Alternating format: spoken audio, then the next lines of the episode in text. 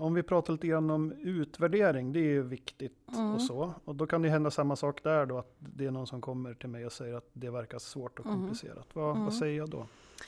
Alltså vi ska komma ihåg att det handlar om att nu, nu har vi, vi vet vad vårt problem är. Så att utvärdera handlar liksom om det samlande lärandet och se, har vi problemet kvar? Mm. I liksom, eller har vi lyckats minimera problemet? Vad har vi sammantaget lärt oss? Nådde vi vår målsättning? Mm. Var det någonting som fungerade särskilt bra eller var det någonting vi tänkte att det här måste vi göra annorlunda till Mm. nästa gång vi jobbar med förbättringar? Man liksom summerar vad som har hänt. Ja, man summerar vad som har hänt och eftersom att man nu har en, haft en, liksom en tydlig målsättning, man vet vilket problem man har haft, vilka aktiviteter man har genomfört, så är det en, ja, en summering. Mm.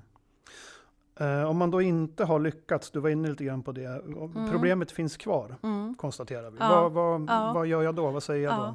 då? Om problemet finns kvar så kan det vara ett tecken på att vi, att vi var för snabba med vår problem, att hitta vårt problem Ja, helt mm, enkelt. mm. Vi har gått för snabbt på lösningen. Men det är samma sak här, alltså att har vi brister i vårt, i vårt resultat, vi har problem kvar, då måste man åtgärda det. Och I viss utsträckning, man behöver inte göra allt från början, men man behöver backa bandet och se vad är det vi behöver åtgärda för Ja. att det här ska, för att vi ska ro det här i land. Gör om, gör rätt. Ja, Yes.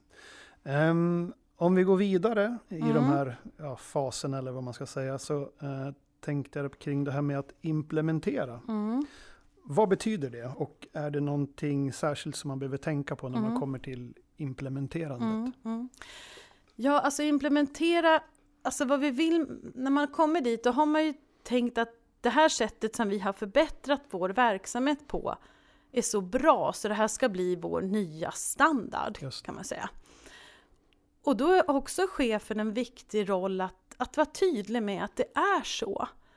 Det här är det nya sättet vi ska jobba med den här Mm. delen av vår verksamhet på. Nu är det det här som gäller. Ja, för det, jag tror också att, att det finns en viss igenkänning i att man kanske har lämnat ett möte och en del tycker ja, jag trodde det var bara de som ville som skulle göra så här Mm. eller det var ju bara det här arbetslaget eller så. så är gäller det här massa- oss också? Ja, gäller det här oss också? Så det måste vara tydligt. Är det här nya standarden ska det vara tydligt. Mm. Och då måste man också ge de personer som ska jobba enligt den här nya standarden, de måste ju få veta det naturligtvis. Så man måste ju kommunicera och berätta det här är den nya standarden. Mm. Och det, så här går vårt nya arbetssätt till. Mm. Det är ganska självklart egentligen. Om någon vill att jag ska jobba på ett visst sätt måste jag ju veta hur jag ska göra. Un- Underlättar. Ja, och det måste väl göras tydligt. Mm. Just det.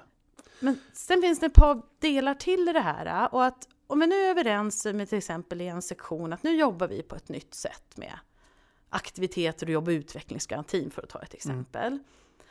Så har vi ibland en tendens att även om vi beslutar och vi vet så kan vi falla tillbaka i gamla vanor. Det är ganska mänskligt att göra det. Men då måste man liksom följa upp och ha koll på man måste komma överens i arbetslaget. Hur ska vi kolla så att vi fortsätter jobba Ja. på det här nya sättet? Och det kan ju vara att man liksom bestämmer att med viss kontinuitet tar vi upp det på vårt APT. Man Mm. kanske kollegor emellan sitter med på möten med kunder eller vad det kan vara. Det får Mm. man ju komma överens om. Men man måste följa det i alla fall. Mm. Så. Kontinuerligt. så Ja, ja. Okej, ehm, då säger vi så här då. Då har vi implementerat och Mm. så. Då är, Mm. vi, är vi klara då eller? Alltså på sätt och vis är man ju det eftersom att man har ju då implementerat ett nytt arbetssätt. Men i ständiga förbättringar och hela vår ledningsfilosofi så hänger det också samman med att vi ska bli bättre på att sprida våra goda exempel vidare i organisationen. Mm. För när man har jobbat systematiskt enligt det här arbetssättet, då kan vi berätta vad hade vi för problem, hur löste vi det och hur jobbar vi idag? Det Mm. är jättevärdefull information för andra kollegor som att man inte behöver uppfinna hjulet på nytt eller hämta inspiration av. Och hur- ja, sprida goda exempel. Mm. Kan du säga något om hur, hur gör jag det på enklaste sätt? Ja, hur gör man det? Det behöver man också komma överens om på den lokala arbetsförmedlingen eller marknadsområdet eller den organisationen. Men man bör använda de forum som man ändå har. Att chefer tar i sin ledningsgrupp för spridning. Det kanske finns en lokal samverkansgrupp på, ett, på en enhet där man kan eh, sprida den vägen. Men varje liksom del av organisationen måste ta fram hur omhändertar vi mm. och sprider gott arbete. Yes. Mm.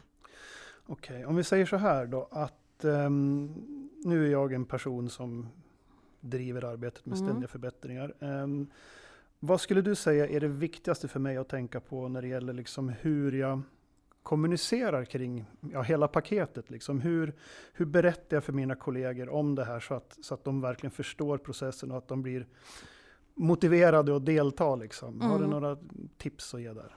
Alltså det här bygger ju på mycket delaktighet från alla på arbetsplatsen. Det bygger mm. på att vi verkligen visar att vi känner och tycker att våra medarbetare har fantastiska kunskaper om mm. sitt arbete.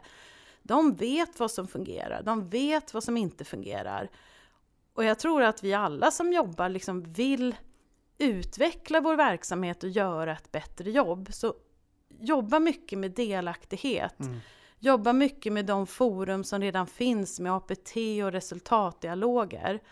Och jobbar man systematiskt, då lär man sig se att det, det är de som jobbar med det här som gör skillnad. Mm. Det är inte en konjunktur eller det är inte slumpen utan det, det är vårt arbete som mm. spelar roll. Och det är häftigt. Mm. Jättebra. Ja, men du kommer med eh, bra och intressanta svar här Ulrika. Jag får tacka dig för att du tog dig tid att sitta ner här med mig. Tack så mycket och lycka till.